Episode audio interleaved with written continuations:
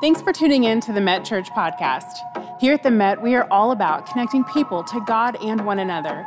If you have any questions or want more information about what's going on here at the church, then head to our website at metchurch.com. We would love to stay connected with you throughout the week through social media, so be sure to connect with us on Facebook, Instagram, and Twitter. Now, enjoy the message. Well, good morning, everyone, and I'm happy to welcome those of you back in the room and, and also those who are watching online. Thank you for sharing the service with your family and friends. I do believe it's the reason our church has uh, exponentially been able to reach so many people during this COVID crazy. So, thank you for doing that. Thank you for being here. I hope the series is a blessing to you. We're talking about better. And when you look at the book of Hebrews, that's the theme of the book. And the reason he's writing with that theme is because he's writing to people, not unlike the people in this room or the people watching online, who are going through a difficult circumstance.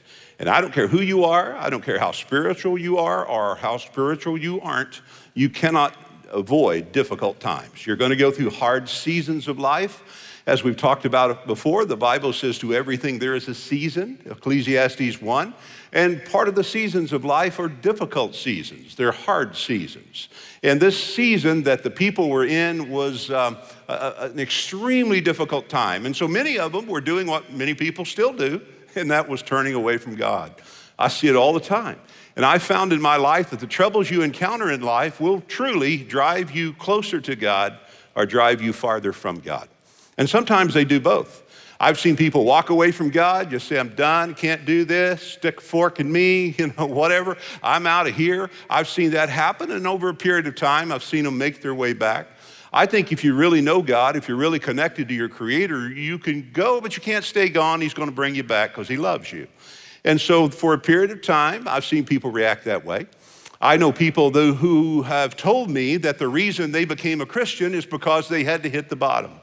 In fact, one guy said, I don't think I'd have ever trusted God if I hadn't hit the bottom. And he said, It was only at the bottom, when I got so far down, I had to look up to see the bottom, that I reached out to God and I found He was there.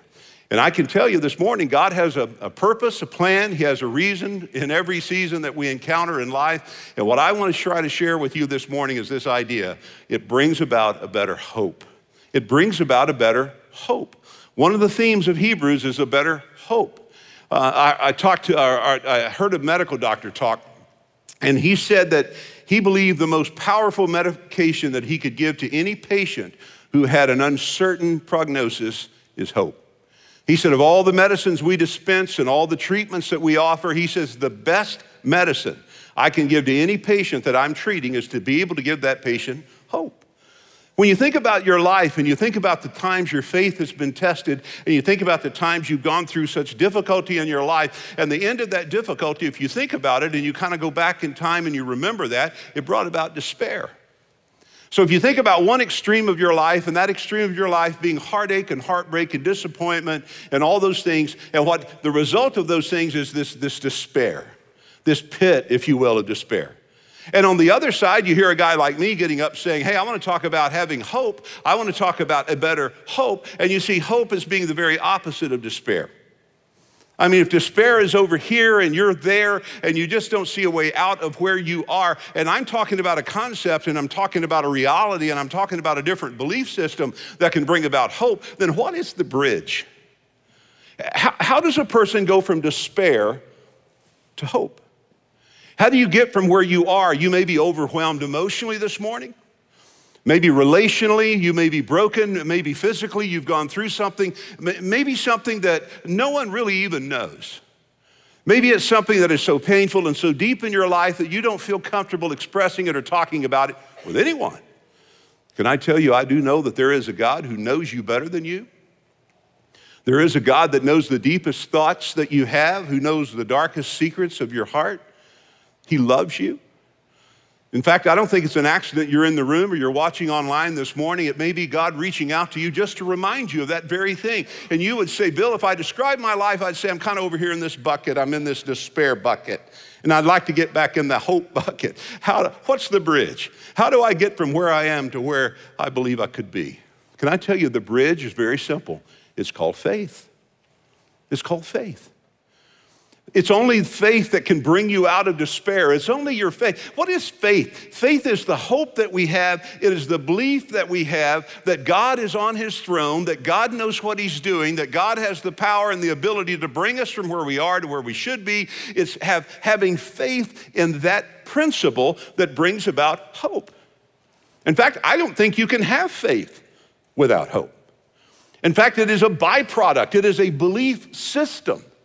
And I say that to your heart as I go into our talk this morning because when you go through a difficulty in life and your faith is stretched and your faith is thin, you know you're there when you despair instead of having hope. When you would describe the experience and where you are right now as being more full of despair than hope, then I can tell you your faith is being challenged. And by the way, none of us know how strong our faith is till it gets tested. You don't know how strong you are till you go through an experience in life that tests you. And God will sometimes permit those experiences in life, not so that He'll know where we are, but so that we'll know where we are.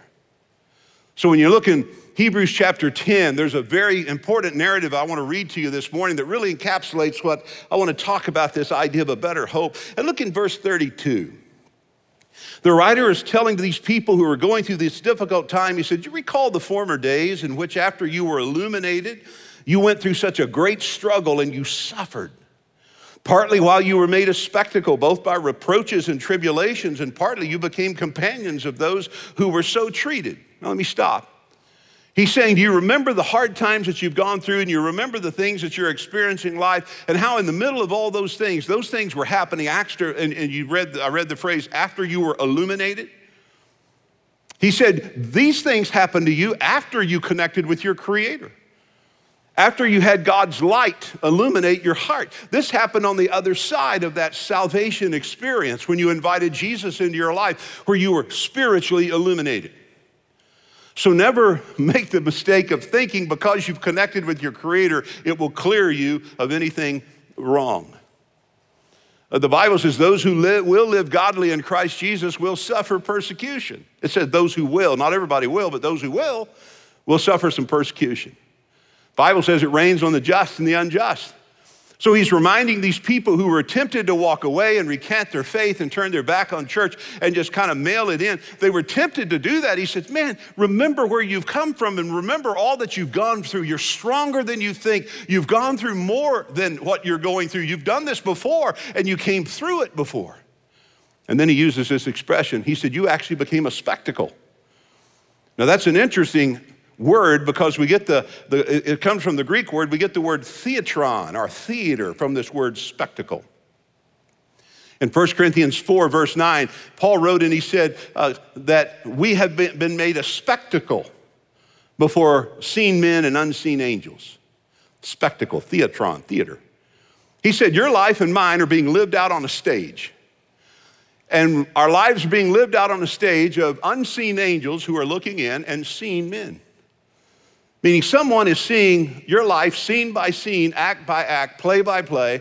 They're watching your life. It may be a child, maybe a friend, a family member, a neighbor, coworker. Somebody is watching how you react and watch how you act. And believe it or not, your life influences someone. Influence is an interesting word. We get the idea inflow. It's inflow creates influence. It's the idea of two little tributaries that run together to make a current and create a, a river so you have an inflow, an influence. It is the idea that your life creates a current. Somebody is caught in the current of your life. Somebody is drafting with you. Somebody is caught in the current of your life. It may be your child, it may be a, a close loved one, but someone is watching how you are handling the, on the stage of your life, how you're responding. And I can tell you this morning, I think what you do when you go through a difficulty speaks louder than what you do when you experience success. I think people learn more from our lives through difficulty than they'll ever learn from our lives when we succeed. So I'm just suggesting you, and I'm trying to encourage you a little this morning. If you're going through something or you've been through something, don't despair because God offers, He offers hope. So he's writing saying, You've gone through these things, and he went on to say, You even had compassion on me and my change, verse 34. You joyfully accepted the plundering of your goods, knowing that, here's the hope, you had a better an enduring possession for yourselves in heaven. You knew it was going to get better.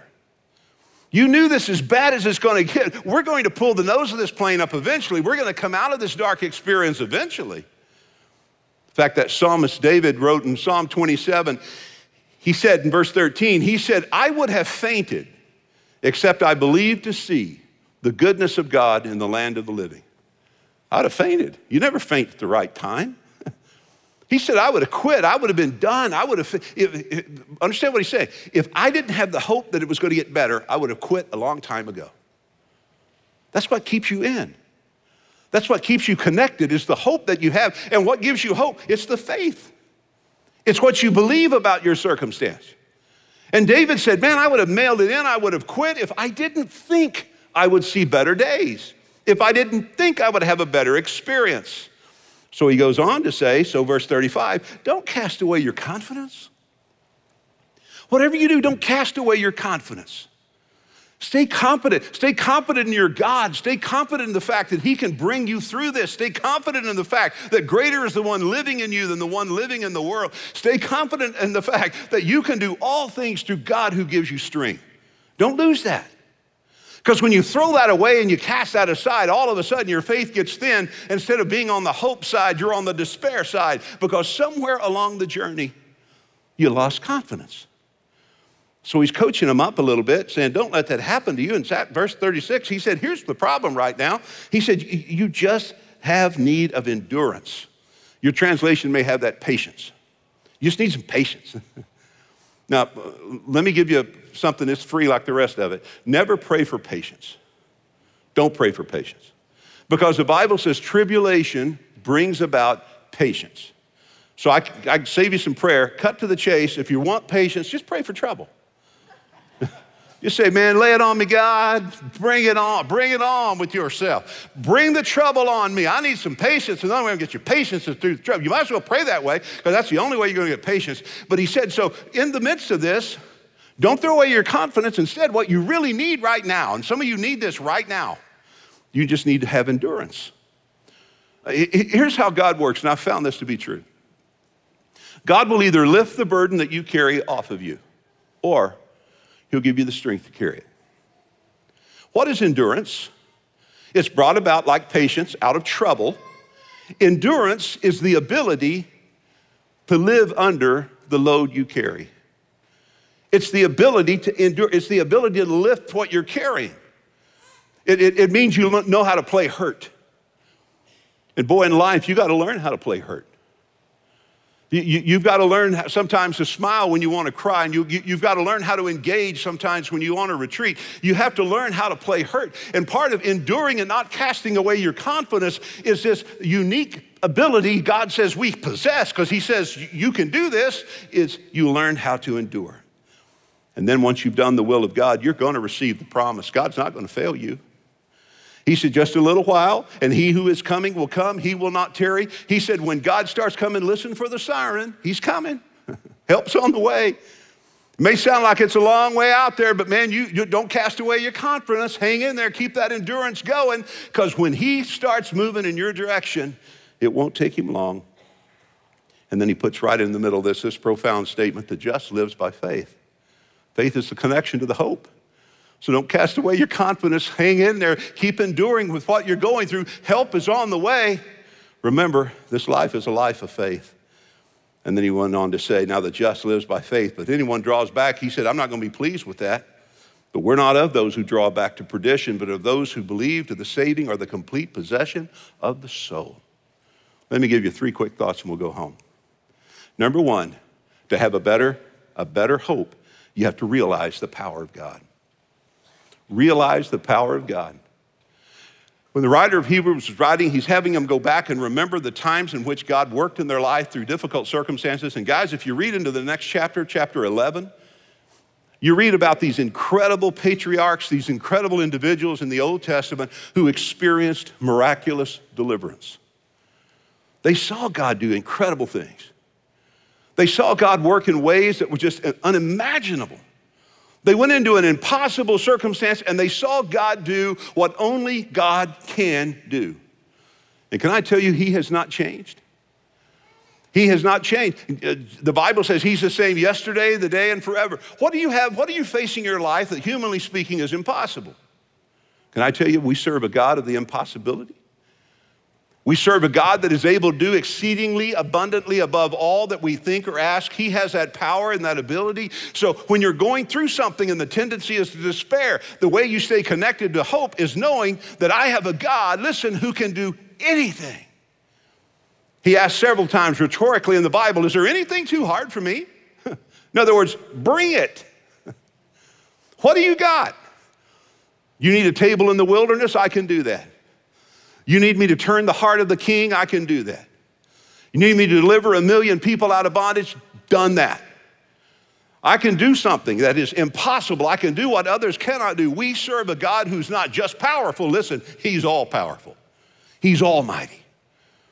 I've told you before, it bears repeating. There's no problem you have that He cannot solve. You stay up late at night and your mind is so filled and, and, and you're in the bucket of despair and you're trying to figure out how you're going to get through this and you're trying to put it on paper and figure it out. Let me tell you something. When you get to the end of yourself, there's God, and you don't have a problem that He can't solve. Now, He does it through timing, He does it different ways. We're ready for Him to do it now. I'd like my problem solved before we're done with the service, wouldn't you? But that's not often how he works. See, God doesn't work in time, he works with timing. He's a God of rhythm. The Bible says, in the fullness of time, Jesus came. Time and time again, they'd had to take his life. He said, It's not my time, it's timing. God does everything according to timing. And right now, you may have given that problem to God and given that problem to God, and you still got the problem you keep trying to give to God. Listen, with Him, it's timing. Don't lose your confidence. Continue to endure because when the one who is tarrying at the moment, when he comes, he will not, he won't waste time about it. So the just will live by faith. So there's not a problem that you have he can't solve. Listen, not a burden you have he can't lift. I talked about earlier, he'll either lift it from you or he'll give you the strength to carry it. I use, when I think about this, I always think about load limit signs on bridges or load limit signs on elevators. Have you ever noticed those? That engineer determined how much weight that elevator can stand. And you step on one of those old ones when you're my size and that thing drops about two inches, you start looking around the car doing the math. it's, not, it's, not the, it, it's not the dying that scares me, it's how it's going to die, how I'm going to die that scares me a little bit. So I don't want to be on an elevator deal. So the point is, I know, I know it's designed to carry so much weight. Did you know if, if engineers design bridges and elevators and chairs in that way, don't you know your great God, your infinite heavenly Father, the sovereign God of the universe, He has your specs? When you go to Him in prayer and say, God, I can't do this anymore. This is too heavy. This is too hard. He pulls your specs and He either says, You're right, I'm going to take this off of you, or you'll go, No, you're my kid, you can do this. I've got your specs. I know how much load you can carry. I know how much you can handle, and you're not there yet. So there's no burden he can't lift. There's no problem. He, listen to this. There's no sin he can't forgive.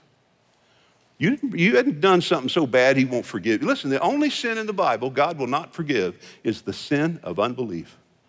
The blasphemy against the Holy Spirit that says, I tread under my feet the blood of the cross as though it means nothing to me. And if I die in that condition, God says, that's one sin I don't forgive.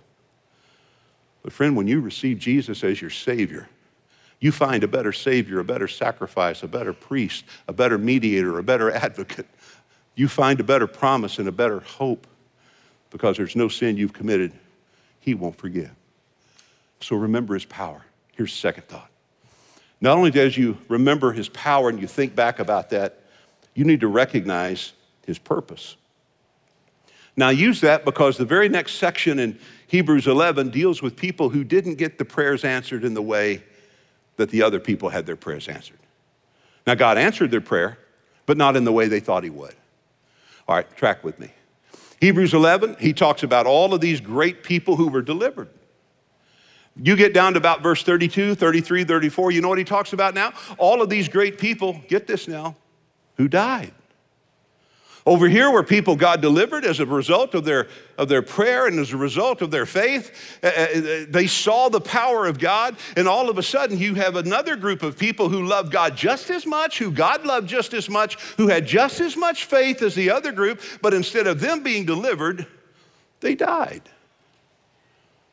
Instead of them escaping the edge of the sword, they endured it. Have you ever gone through a situation where you prayed and you've seen God work and, and you know He has the power to do this? You've seen Him do it for other people. And when you pray that He would do that for you, you, you see it going in a different direction? You know what's happening? Power is connected to purpose. And when God doesn't use his power to do what you think he should do and the way he should do it and when he should do it, it's because he's got a different purpose. He loved those people as much as the others. He loved the people who saw his power as much as those who didn't. But he had something different in mind for them. Instead of them seeing the power of God, they experienced the purpose of God.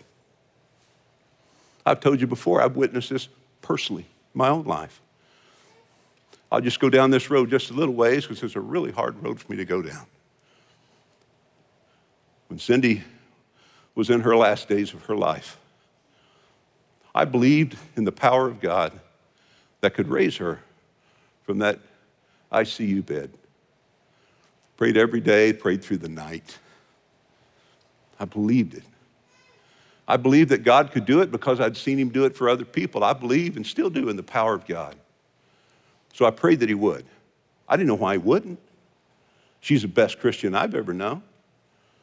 She's a young lady, a young grandmother. Why? I mean, what, what, what, what benefit is it in heaven to have her there that wouldn't be a greater benefit to have her still here on earth? That's how I was thinking. He can't, we're not done with her. And I would pray with other families. Those of you who've been in those ICU places, you know how that's like. You bond with people, don't you? How's your patient doing today? How's your mom? How's your wife doing today? So we get to know each other. We pray for each other. And I'd take a break from the ICU bed and go down to the lobby, just have a little change of atmosphere. And uh, I would see people rolling their loved ones out in a wheelchair. Hey, Bill, we get to go home. She's going to be okay. And I'd get up and go over to the door and kind of walk them out and say, Oh, man, that's so awesome. Man, isn't God great? So powerful. I'd go sit down and I'd say, Way to go, God. it's great to see your power at work in this hospital. I'm so glad. And Lord, I know what you did for them, you sure do for me. And then you get to that point where he doesn't answer the prayer the way you prayed. And you don't have that experience. So you leave the hospital alone. And your faith gets tested, and now you're struggling to stay out of this bucket of despair. And the way you stay out of the bucket of despair and you get into the bucket of hope is you hang on to your faith. You hold your faith. And I read Ecclesiastes 3, where he says to everything there is a season and a time to every purpose under heaven time to be born, time to die. And I realized though God had the power, He had the power to heal her, His plan was not to heal her here, but to heal her there. I wasn't finished with our deal. we raised each other. We were 17 years old, barely turned 18 when we got married. So we raised each other built a great church, raised some pretty good kids, just enjoying grandkids, just coming into that season. We had a lot of things we wanted to do. And I realized that it's not my purpose that was fulfilled, it was his. And he wasn't going to leave her here one moment longer than was her purpose to be here. So I came to the conclusion that part of this hope is piecing together the power of God connects up with the purpose of God. And when he doesn't do what he's able to do and he doesn't do what he's powerful enough to do, the reason he doesn't do that is he's got a purpose in mind. I don't know what that is. I can tell you part of my prayer, I wake up every day, part of my prayer, I'll just be honest with you, is show me purpose. What? What? what do you want me to do? I'm up here doing part of it. And so you had this idea that this better hope is connected to power, to purpose, and then let's close with this. Let's close with this. It's connected to a promise. Remember his promises. You know what will help you get a knot in the end of that rope called faith and hold on a little longer till you can get out of that despair and get over into hope? You know what will help you do that? The promises of God. One of the great ones is Hebrews 13, verse 5. Here's what it says He has said, He has said, underline that, He has said. What does He say? I will never leave you or forsake you. Next verse, so we may boldly say, underline that, He has said, so we may boldly say, The Lord is my helper, I will not fear. Connect that. What is faith? Faith is saying what He said. It's not me wishing to be something to be so, so bad that it becomes so. That's magic. That's not faith. Faith is me getting in His Word, understanding what He said, and me saying what He said. God, you said you'll never leave me. You said there's a purpose for my life. You, you, you said you have a plan. You said this is going to work out. So, God, I'm not just saying that, I'm, I'm saying what you said. And you know what I do? I stand on that. It's where I stand, it's my firm footing. I'm standing on what he said. So it's a promise that I'm holding on to that keeps me hopeful because God, you said, I'll never leave you. I'll never forsake you. So you can say, I ain't afraid. I don't fear what men will do to me. I don't fear about life. I don't fear about what, where things are going to go. You don't have to fear about COVID. You don't have to fear. You don't have to fear anything. You just keep saying what he said and standing where he told you to stand, and that's on his word. Because God cannot lie. He will not fail. Let's pray. Father, I thank you for your word. And as we've talked about this idea of hope, I've, I've talked, I know, to some broken-hearted people. I've talked to some people that know what it's like to lose people they love. It's not something you ever get over. It's just something day by day you figure out how to get through. So I pray for them. I understand them. I have sympathy and empathy. I pray for my friends that are going through financial reverse and relational tr- turmoil, stress with kids, and stress on every level. Father, thank you that they're here this morning. Thank you that they've tuned into the service this morning. Father, I pray you give them hope. If they fall anywhere, let them fall at your feet. And if they run anywhere, let them run to you because you'll never fail them. You said, I will never leave you or forsake you. So, Father, help them to embrace that today and to walk out of this room or to turn off this service in a moment with a better hope. And Father, if there's one watching today, one in the room today who never have trusted you as Savior, may this be the moment when they say, Lord Jesus, with all that I know about me, I trust all that I know about you. Come into my heart and forgive my sin and be a reality in my life. And Father, I pray you'll bless all these incredible families who dedicated their little ones today. Thank you for honoring, for them honoring you in that way. Bless them, I pray. Give us a great week. Keep your hand on our nation. Watch over our church. Help us to realize the most important and significant thing is pointing people to Jesus. And we'll give you thanks and praise in your name. Amen. God bless you guys. Thank you so much for tuning in today with us. If you have any questions or prayer requests, please contact us so that we can follow up with you this week by visiting metchurch.com. We look forward to seeing you again next week.